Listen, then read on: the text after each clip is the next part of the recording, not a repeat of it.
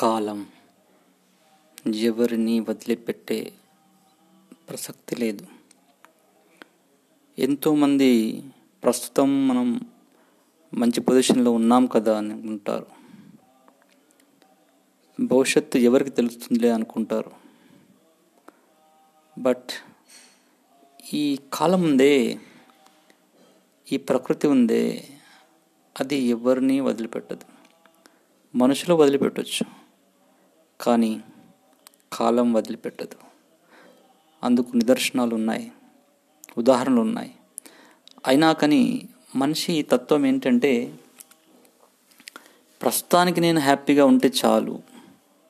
ఎవడు ఏం చేస్తే ఎవడు ఎలా ఉంటే నాకేం చేస్తుందనే ధోరణిలో సమాజం ముందుకెళ్తుంది. ఈ రోజుల్లో చూస్తే మంచి వాళ్ళు అనేవాళ్ళు వేళ్ళ మీద లెక్క పెట్టుకోవచ్చు. చెడ్డ వాళ్ళు అనేవాళ్ళు కోకలలుగా ఉన్నారనిపిస్తుంది.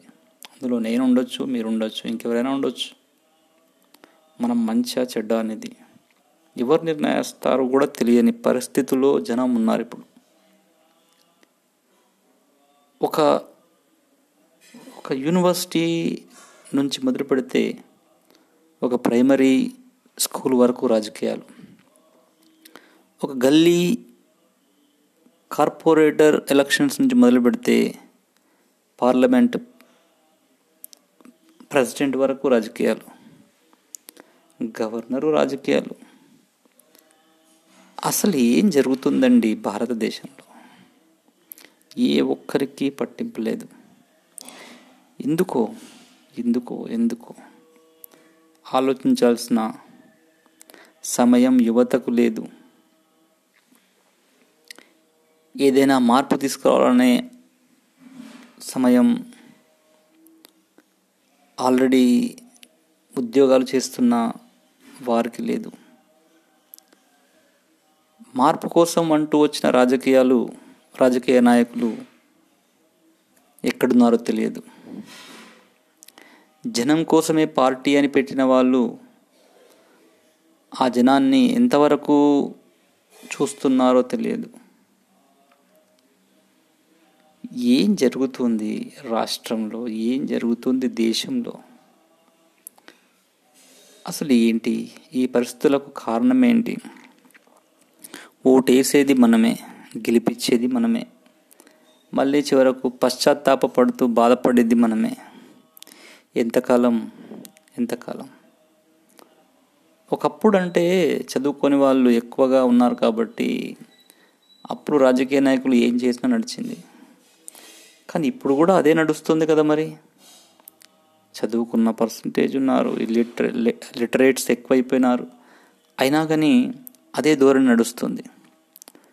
దీనికి కంపల్సరీగా కంపల్సరీగా ఒక పరిష్కారాన్ని వెతకాల్సిన అవసరం ఎంతైనా ఉంది. మేధావి వర్గం మేధావి వర్గం ఉన్నారు. కానీ నిజమైన మేధావుల్ని ఏ ప్రభుత్వం పట్టించుకుంటుంది చెప్పండి? నిజమైన మేధావుల్ని ఏ ప్రభుత్వం పట్టించుకుంటుంది? నిజంగా సేవ చేయాలనుకునే వాళ్ళను ఎవరు గౌరవిస్తున్నారు? చూడండి ఇప్పుడు సోను సూద్ వస్తున్నాడు ముందుకు వస్తున్నాడు చేద్దాం ఏదో చేద్దామని. తన పైన ఎన్ని రాజకీయాలు ఉంటాయో తెలియదు. నాకు ఒక డౌట్ వస్తుంది ఏంటంటే భవిష్యత్తులో అతనికి సినిమా అవకాశాలు తగ్గిస్తారేమో అని డౌట్. ఎందుకంటే హీరోస్ కంటే ఎక్కువ ఇమేజ్ ప్రజల్లో వచ్చినటువంటి సోను సూద్కి రేపు పొద్దున సినిమా అవకాశాలు ప్రొడ్యూసర్స్ ఇవ్వలేదనుకోండి స్టార్ హీరోస్ యొక్క ప్రెజర్ తోటి. అప్పుడు సోను సూద్ పరిస్థితి ఏంటి? ఏ ప్రజలు అతన్ని కాపాడుతారు? అదేవిధంగా సంఘంలో మంచి కోసం పోరాడే వాడిని ఎప్పుడూ ఎప్పుడు అణచివేస్తూనే ఉన్నారు. యూనివర్సిటీలలో ప్రొఫెసర్స్ని మంచి ప్రొఫెసర్ని అణచి అణచివేస్తున్నారు. సమాజంలో మంచి వ్యక్తుల్ని అణచివేస్తున్నారు. ఎందుకు ఇలా జరుగుతుంది అంటే అధికారం ధనం. నేనే శాశ్వతంగా ఉండాలనేటువంటి ఒకే ఒక ఆలోచన. నా కుటుంబమే ఎల్లకాలం ఉండాలనుకునే ఒక ఒక ఆలోచన. నాకు ఒక్క విషయం గుర్తొస్తుందండి. ఒక్కసారి ఒక సినిమా నటుడు ఇచ్చినటువంటి ఇంటర్వ్యూలో అతను చెప్పాడండి.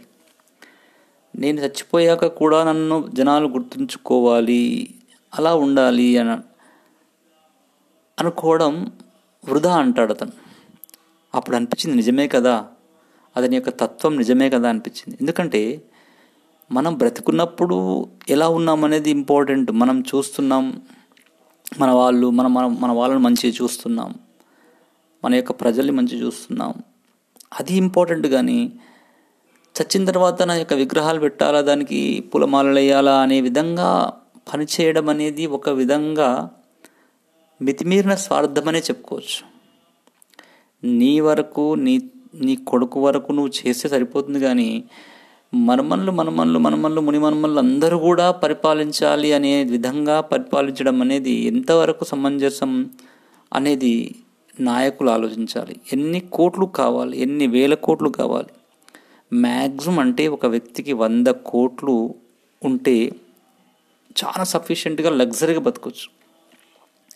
కానీ వేల కోట్లు లక్షల కోట్లు ఫ్రాడ్ చేస్తూ ఆ డబ్బుల్ని ఎక్కడ పెడుతున్నారో తెలియదు చచ్చిపోయాక వాళ్ళతో రావు. ఒక్కోసారి కొన్ని తరాలు చనిపోయాక కూడా ఆ డబ్బును అలాగే ఏదో ఒక స్విస్ బ్యాంక్లోనో ఇంకో ఎక్కడో మూలకు అలాగే ములిగి ఉంటాయి కానీ ఆ డబ్బు బయటకు తీసి ప్రజలకు ఉపయోగపడే విధంగా చేస్తే ఎంత బాగుంటుందండి. ఒక్కసారి మేధావులంతా ఈ విధంగా ఆలోచిస్తే బాగుంటుంది. నా వీడియో ఏదో ఎవరో ఎవరో కొంతమంది నేను మారుస్తుందనే ఆశతో. Thank you.